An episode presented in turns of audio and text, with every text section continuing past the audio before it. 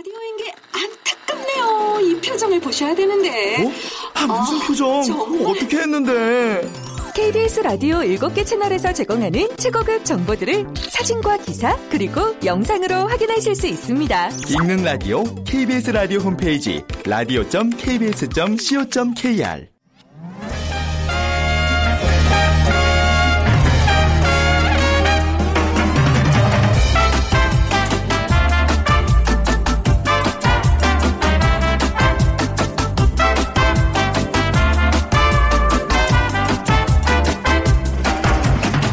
안녕하세요. 빅데이터로 보는 세상 아나운서 최원정입니다. 제일 처음엔 탄피로 시작됐고요. 붓대, 대나무를 거쳐 플라스틱으로 바뀌게 됐습니다. 바로 선거 기표 용구의 변천사죠. 또 투표 용지 위에는 그림이 나오기도 하고 후보자의 사진이 등장하기도 했습니다. 변화한 건 기표 용구와 투표 용지뿐만이 아닙니다. 기표가 끝나면 투표 용지를 접어야 하는데 이 과정에서 인주가 다른 곳에 묻게 되면 누구를 찍은 것인지 판단하기 어려운 경우가 생기게 됐죠. 그래서 그 이후로 동그란 기표 도구 안에 특수한 문양을 넣게 됐습니다. 자, 이렇게 투표 방법과 절차도 진화하고 있는데요. 모두 공정한 선거에 대한 국민들의 열망이 아닐까 싶습니다. 미래를 위한 소중한 한 표 절대 지나치시면 안 되겠죠. 오늘 오후 6시까지입니다. 신분증 지참하시고 꼭 투표소 찾으시기 바랍니다. 자, 그래서 오늘 저희 빅데이터로 보는 세상에서는요, 어, 20대 국회의원 선거일을 맞아서 선거라는 키워드로 자세하게 빅데이터 분석해 드리겠습니다. 먼저 빅퀴즈 문제 드리죠. 오늘 선거일입니다. 투표를 통해 공직자나 대표자를 뽑는 그 의사를 결정하는 절차를 선거라고 하는데요. 근데 선거에는요, 네 가지 원칙이 있습니다. 일정한 연령에 달하면 어떤 조건에 따른 제한 없이 선거권을 주고 또 투표의 가치에 차등을 두지 않습니다. 그리고 선거권자가 대리인을 거치지 않고 자신이 직접 투표 장소에 나가 투표합니다. 투표자가 누구에게 투표했는지 알 수 없게 하는 제도까지 네 가지 기본 원칙이 있죠. 자, 이 다음 중에서 그네 가지 원칙에 해당하지 않는 것을 골라 주시면 됩니다. 1번 보통 선거, 2번 평등 선거, 3번 직접 선거, 4번 공개 선거. 오늘 당첨되신 분께는 3만 원 상당의 문화상품권 드릴게요. 휴대전화 문자메시지 지역번호 없이 샵 9730이고요. 짧은 글은 50원, 긴 글은 100원의 정보 이용료가 부과됩니다.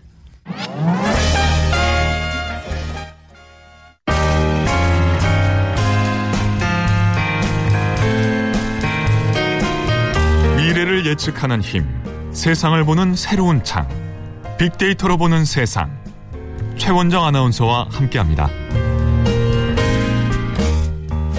네, 선거라는 키워드로 빅데이터 분석해 주실 두 분입니다. 다음 소프트 최재원 이사님, 연세대학교 정보산업공학과 박기중 교수님 두 분 안녕하세요. 네, 안녕하세요. 네, 투표하고 오신 거예요? 저는 했어요. 와, 네. 박기중 교수님. 예, 저는 방송 후에 지금 할 어, 예정입니다. 저도 사실 오늘 또 예. 계속 근무해야 돼서 근무 마치는 대로 바로 가서 할 거예요. 투표하러 가는 마음 굉장히 좀 설레는데 지금 보니까 중앙선거관리위원회 집계가 지금 현재 투표율이 16.1 전국 기준입니다. 16.1%인데요. 빨리 동참해서 저 투표율을 올려야 되겠습니다.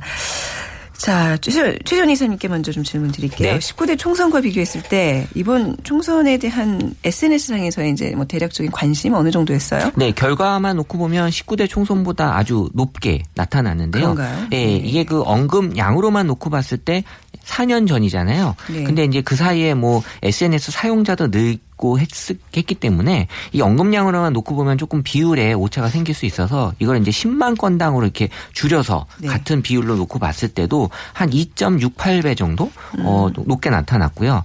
어, 이 중에서도 이제 나는 오늘 투표하겠다. 네. 이 투표를 하겠다는 의지를 보인 거에 대한 글은 한 1.04배 정도 음. 높게 나와서 투표율에 대한 관심도 조금 높아졌고 네. 전체적인 선거에 대한 관심도 아주 많이 높아졌는데요.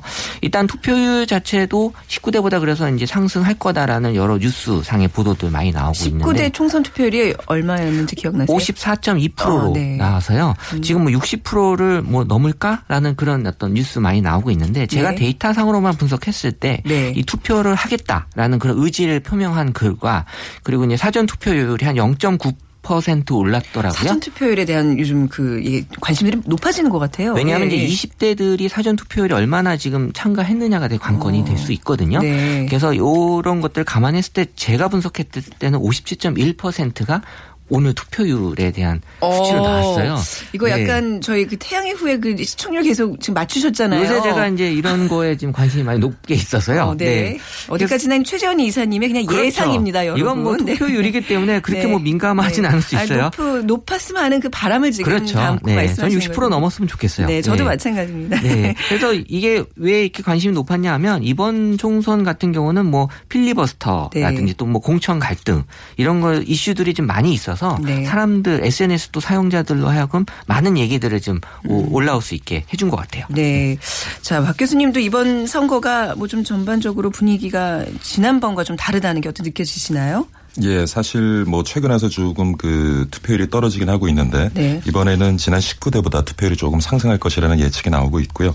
앞서서 최 이사님께서 말씀하신 것처럼 뭐 필리버스터라든가 공천 갈등이라든가 이런 문제들로 해서 사실 정치권에 대한 실망이 굉장히 네. 높아졌던 것 같아요. 그런데 에, 그와 반대로 20대, 30대, 40대는 그런 어떤 정치에 대한 불만, 우리 사회에 대한 불만을 네. 이제 좀 선거를 통해서 적극적으로 표현하고자 하는 의지를 보여주는 것 같고요. 그래서 사전에 조사한 그 투표율 네. 을 예측해 보면 지금 20대, 30대, 40대에는 뭐 인구는 줄어들고 있습니다만은 적극적인 투표 의지를 가진 그런 에, 인구가 늘어나고 있고요. 네. 그래서 앞서 말씀하신 것처럼 그 사전 투표율도 굉장히 중요하긴 한데 젊은 층이 얼마만큼 오늘 또 선거에서 투표를 만들어내 줄까도 중요한 변수가 될 것 같고 최근에 그 알파고와 이세돌 구단의 대국이 있지 않았습니까? 네. 그래서 사실 인공지능 우리 사회에 앞으로 어떤 영향을 미치고 우리 어떤 미래를 만들어 갈까에 대해서 어, 많은 논의가 있었는데 그래서 SNS에 오고 가는 재밌는 글들을 보면 이번에 공천 파동으로 사실 뭐 불협함이 많았습니다만은 이제는 좀 감정을 배제하고 어, 합리적인 음. 그런 의사결정을 하기 위해서 앞으로는 인공지능에게 공천을 맡기는 것이 어떠냐 하는 의견도 많이 올라와 아, 있었고요. 네. 예, 더 나아가서는 국회의원들 뭐 뽑아놓으면 네. 음. 바로 이제 태도가 돌변하고 어, 그런 모습들이 좋지 않다. 앞으로 그 정보통신 기술이 좀 더 발전을 하고 네. 관련되는 비용이 줄어들면 아예 그 중요한 사안에 대해서는 국민 음. 투표를 거쳐서 직접 민주주의 제도를 도입하면 어떠냐 뭐 이런 네. 얘기들도 SNS에서 많이 있었던 것 같습니다. 네, 어떤 정치에 대한 어떤 피로감 불신 이런 것들 때문에 이제 나는 투표를 하지 않겠다라고 얘기하는 분들 주변에 꽤 있잖아요. 근데 그렇죠. 정치 참여 행위가 아니에요. 사실 투표를 해야만 내 의사를 밝힐 수 있는 거니까 그런 어떤 지금 말씀하신 좀 그런 어떤 게 불만들이 있더라도 꼭 투표장으로 향하시길 바랍니다.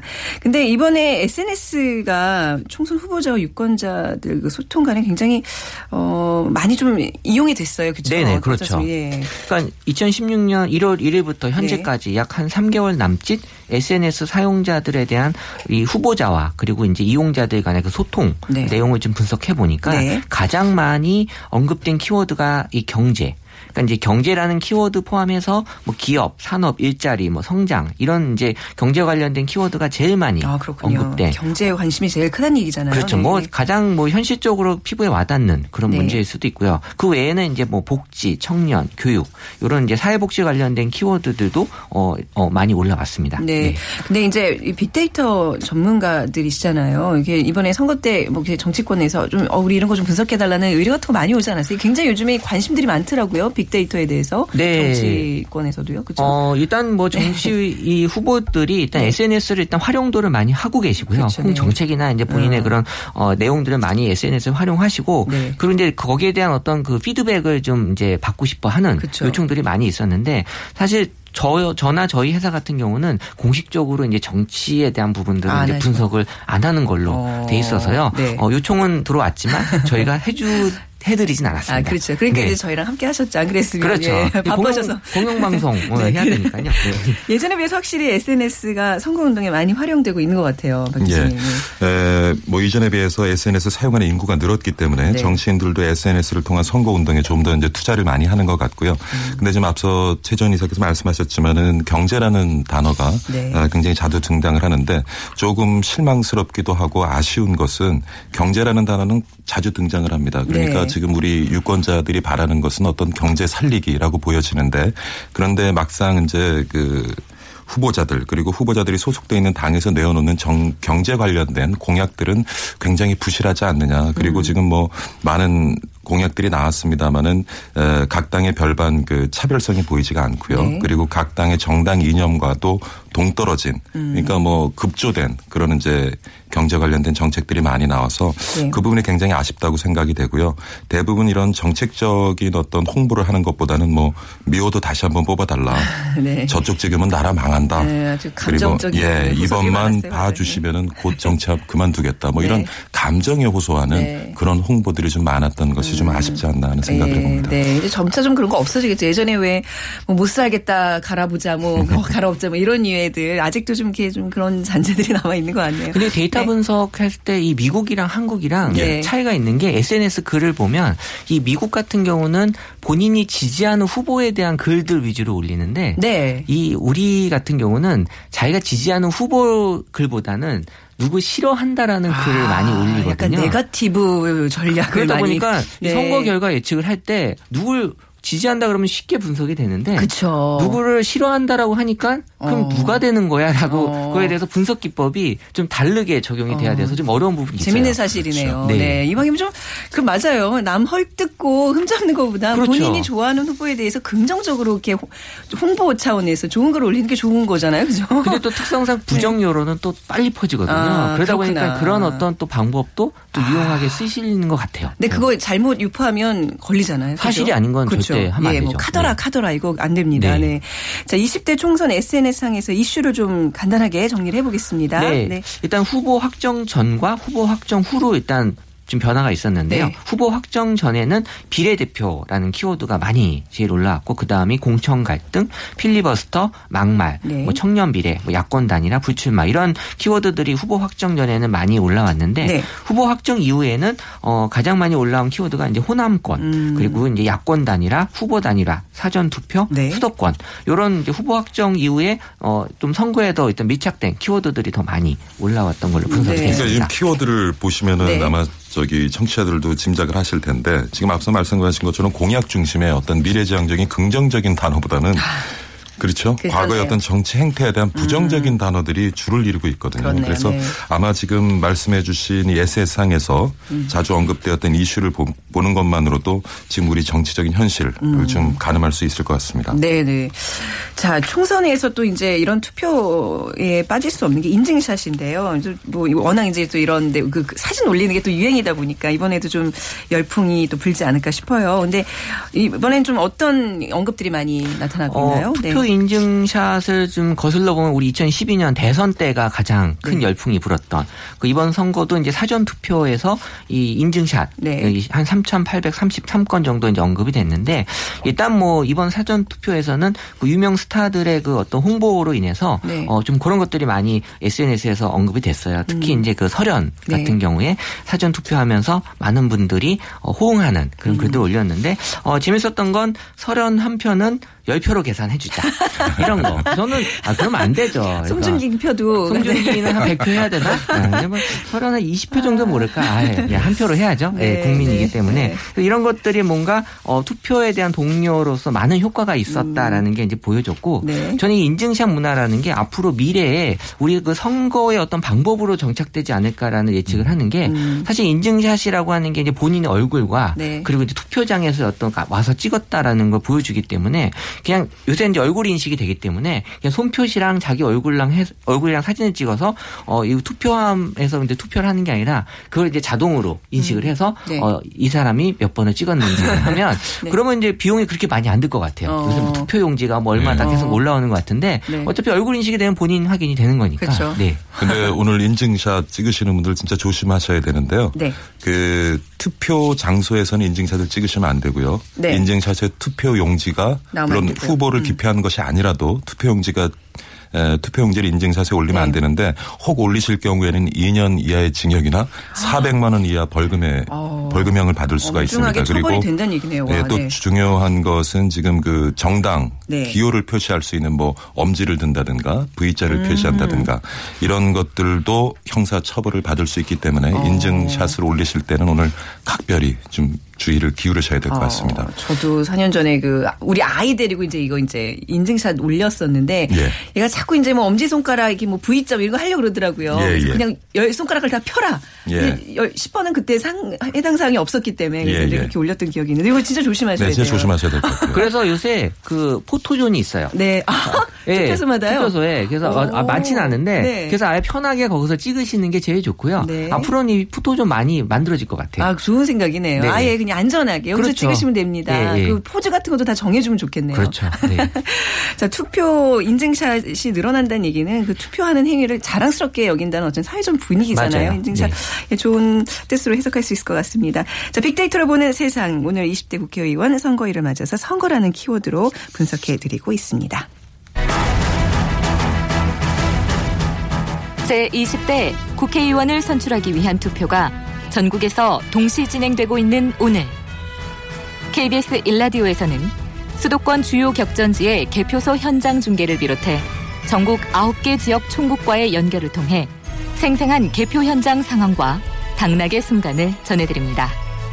KBS 일라디오 제20대 국회의원 선거 개표 방송 선택 대한민국 오늘 오후 5시 10분부터 내일 새벽 2시까지 여러분의 많은 청취 바랍니다.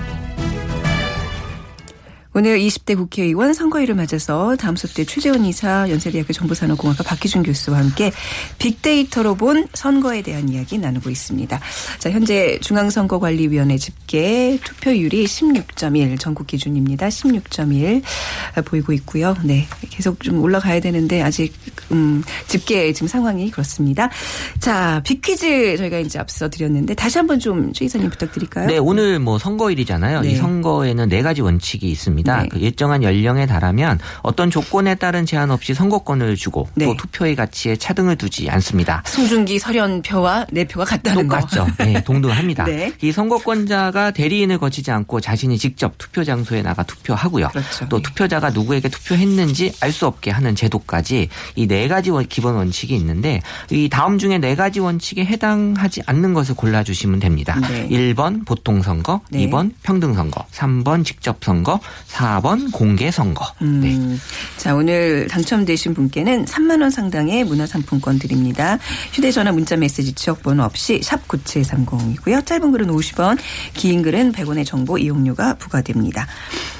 자, 이 선거에 대한 어떤 좀 연령별 분포에 대해서 좀 알아보도록 하겠습니다. 최 이사님 부탁드릴게요. 네, 이번 총선 유권자 수가 4,200만이라고 합니다. 네. 정확한 4,205만이라고 하는데요. 19대 때는 4,018만. 이었으니까 많이 높아졌죠. 이게 사실 의료 기술 뭐 발달하면서 이 고령화 사회가 네. 이제 접어들었다라는 거 여기서도 느낄 수 있었는데 좀 특별했던 건 그 중에서 이 60대 그리고 40대 유권자 비율이 많이 높아졌다라는 음. 거고요. 60대 이상의 그 비율이 23.4%라고 네. 하니까요. 거의 4명 중에 1명 꼴로 지금 이제 60대의 유권자라고 볼수 아, 있는 거고요. 그런가요? 네. 그래서 이 정말 초고령 사회 진입이 어, 된 거다라는 느낌을 어, 가질 수 있었고 네. 어, 어쨌든 지금 선거에서 이 40대 유권자에 대한 어떤 관심이 많이 높아지는 게 이 40대 유권자들이 또 이 수도권 포진 지역에서는 가장 높게 60대보다도 네. 높게 있습니다. 그래서 40대가 지금 캐스팅 보트 역할을 하는 거 아니냐라는 이제 얘기가 여기서 막 나오는 건데 음. 네. 이 40대들이 보면 밑으로는 우리 그 10대 자녀들 네. 어, 되게 말 안 들을 때죠. 그리고 위로는 이제 부모님들이 약간 좀 건강이 안 좋아져서 네. 또 걱정 많이 해야 돼. 그러니까 우리잖아요. 이렇게. 그러니까 예. 40대가 우리. 되게 좀 힘든 세대가 네. 맞아요. 또 역으로 얘기하면 네. 그러면 밑에 10대나 이 위에 60대 분들이 40대를 많이 의지하고 있다라는 네. 관점에서는 40대 영향력이 이제 있는 거다라고 이제 볼 수 있는 거고 또 음. 우리 X세대들 보게 되면은 남의 말또 잘 안 듣고 본인의 네. 어떤 성향 확실하게 보여주다 보니까 이분들의 어떤 그 성향이 이번 투표에 많은 또 영향을 줄 거다라는 네. 게 이제 어 달리 보는 시각이 있습니다. 네. 오늘 사실 이제 날씨가 이제 비가 온다 그래가지고 그렇죠. 이게 또 그동안 비가 오면 그 통상적으로 이제 비수속 투표 그동안 좀 낮은 투표율을 좀 기록했었는데 오늘 아침에 보니까 날씨가 쨍해요. 어, 좋아요. 예. 그게 오히려 또 날씨가 또 좋아서 놀러 가시는 분들 때문에 이게 또 아까 말씀하신 40대는 온 가족을 동원해서 그렇죠. 가면 어떡하나 날씨와 관련된 뭐 그런 거좀 그러니까 날씨 예보 자체는 비가 오는 걸로 돼 있어서 네. 사실 계획을 했다가 계획을 안 하신 분들이 많이 그렇죠. 있을 수 있어요. 그렇죠. 그래서 네. 이제 투표율이 높아질 거다도 아. 비가 오는 날 투표율이 높다라는 얘기가 나왔었거든요. 어, 예. 근데 이번에 날씨가 그렇게 나쁘지 않아서 네. 과연 또 바로 또 계획을 바꾸셔서 나가셨을 아. 수도 있지 않을까라는 생각이 그러네요. 들어요. 네. 보통 이제 투표 날에 날씨 변수를 많이 따지는데 이번 선거는 특히 이제 연령대별 투표율에 더 주목을 하고 있다고 네. 합니다. 이 달라진 이 연령 분포 어떤 변화를 가져올 수 있을까요? 아무래도 이제 뭐 인구 고령화가 진행되면서 네. 유권자들의 5, 60대가 늘어나고 있죠. 그래서 네. 아무래도 그 선거 결과가 보수 쪽으로 치우칠 경향이 음. 많지 않느냐라고 얘기를 할 수 있지만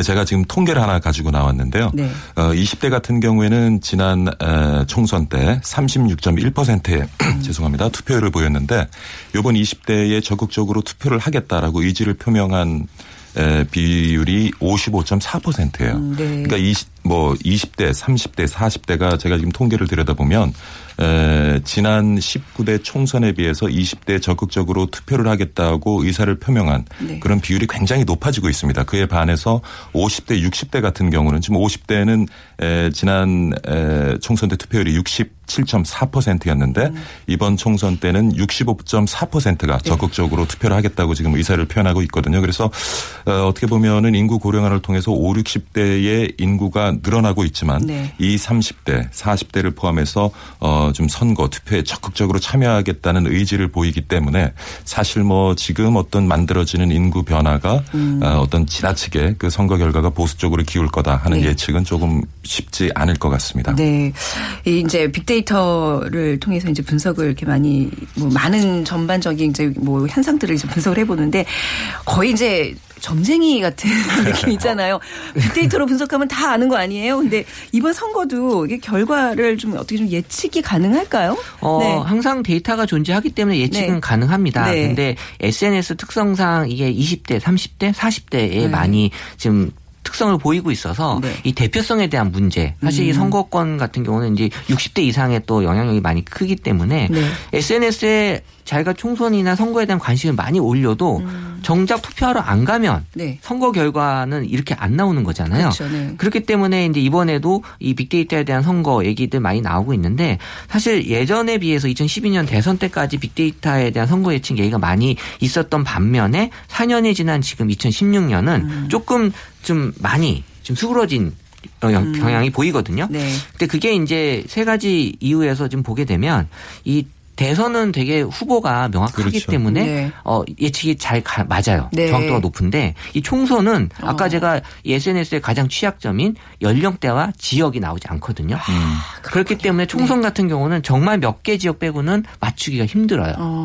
그리고 또 이제 그 맞출 수 있는 방법이 그럼 이 사람의 그 개인 정보, 그러니까는 이 아이디를 갖고 와서 분석하면 되는데 이게 이제 micro targeting이라고 해서 이제 그렇게 수집을 하면 법에 걸릴 수가 있어요. 네, 네. 개인정보보호법에 또 그렇구나. 위배가 되고요. 네, 네. 그래서 사실 이게 총선 같은 경우는 어 좀 어려운 부분이 많이 있고 네. 이 개인정보보호법이라는 게 우리나라 법 자체가 약간 negative 규제다 보니까 네. 이 되는 것 빼고는 다 안 되거든요.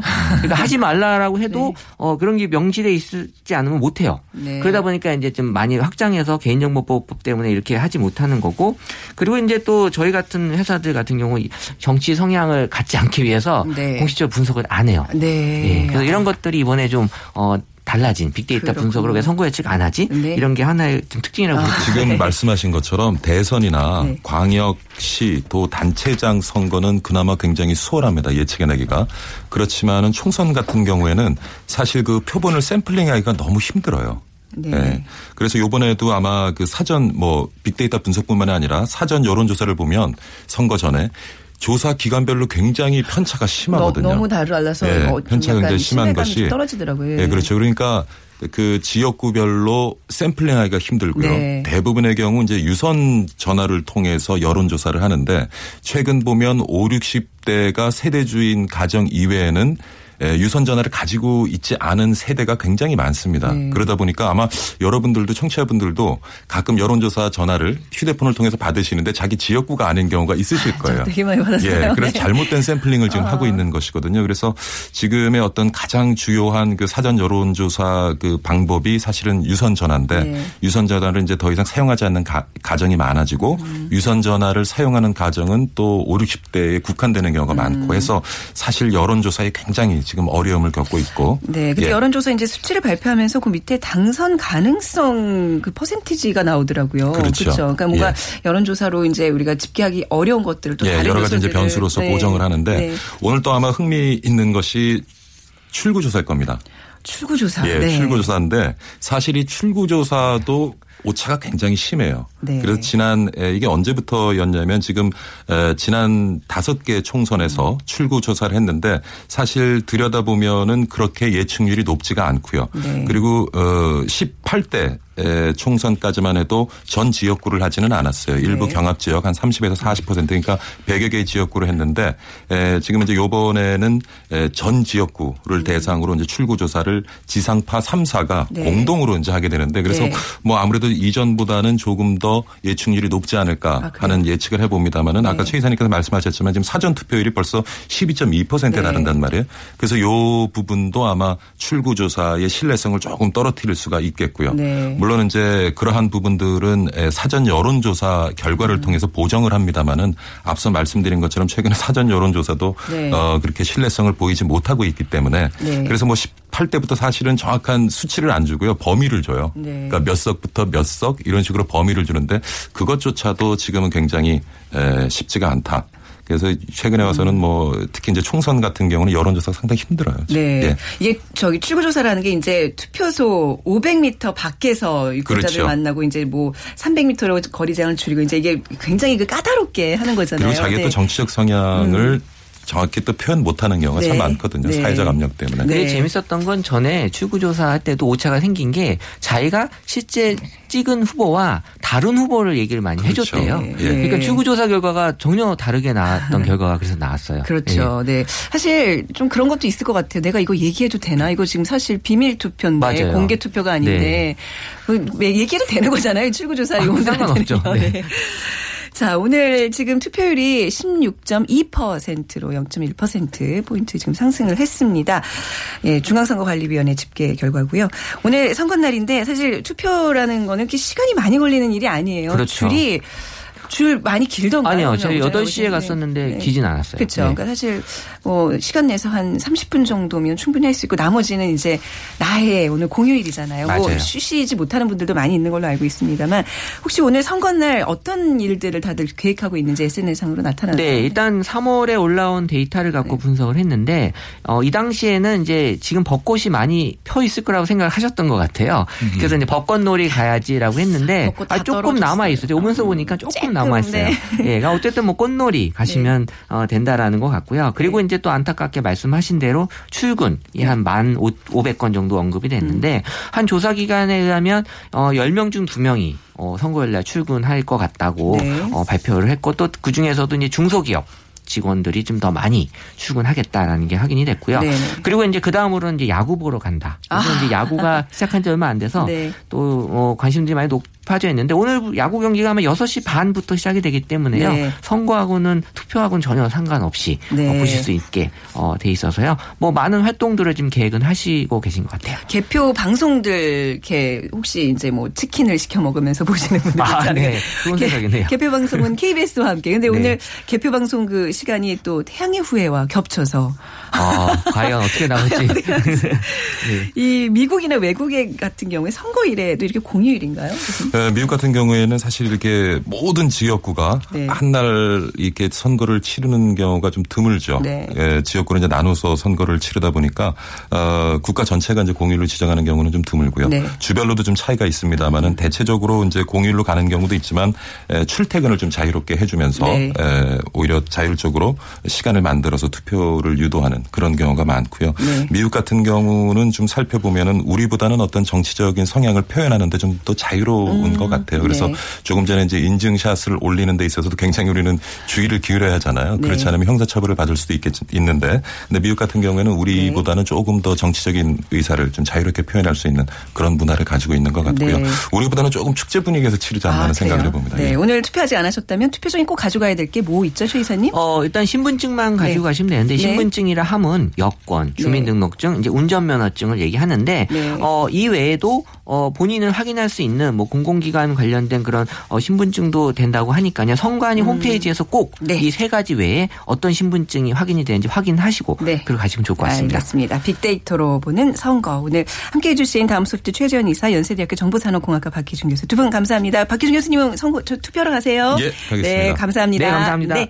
자, 오늘 빅퀴즈 정답은요. 보통선거, 평등선거, 직접선거, 비밀선거 네 가지 원칙입니다. 공개선거가 아니라 비밀선거죠. 7974님, 국민의 권리를 꼭 이행합시다. 투표 현장으로 하셨어요. 저희가 문화상품권 드리겠습니다.